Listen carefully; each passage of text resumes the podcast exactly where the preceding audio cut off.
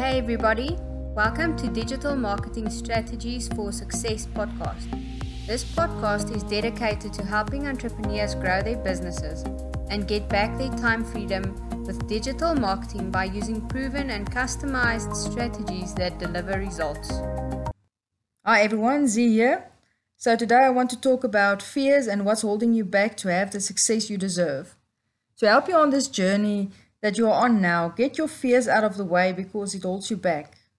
A few months into this journey we took, we realized we have so many fears and doubts, so we decided to sit and write down what that is, just to get it out in the open. It might sound like a silly or useless exercise, but there's something that happens in your mind to actually admit and write down your fears. Then you actually start working with them. Just remember, it is not people or your circumstances that holds you back. It's all you. So what's going on in your mind?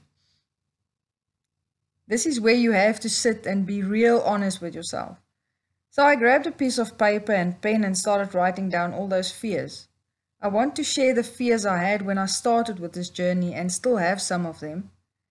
But as you climb the ladder, some just fade away and others need more work. It does not matter how small or ridiculous your fears may sound to yourself or to someone else. Write it down and start working through it because it's holding you back.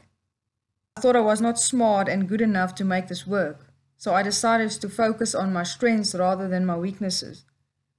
I feared that I will fail in, in this like so many others in this industry.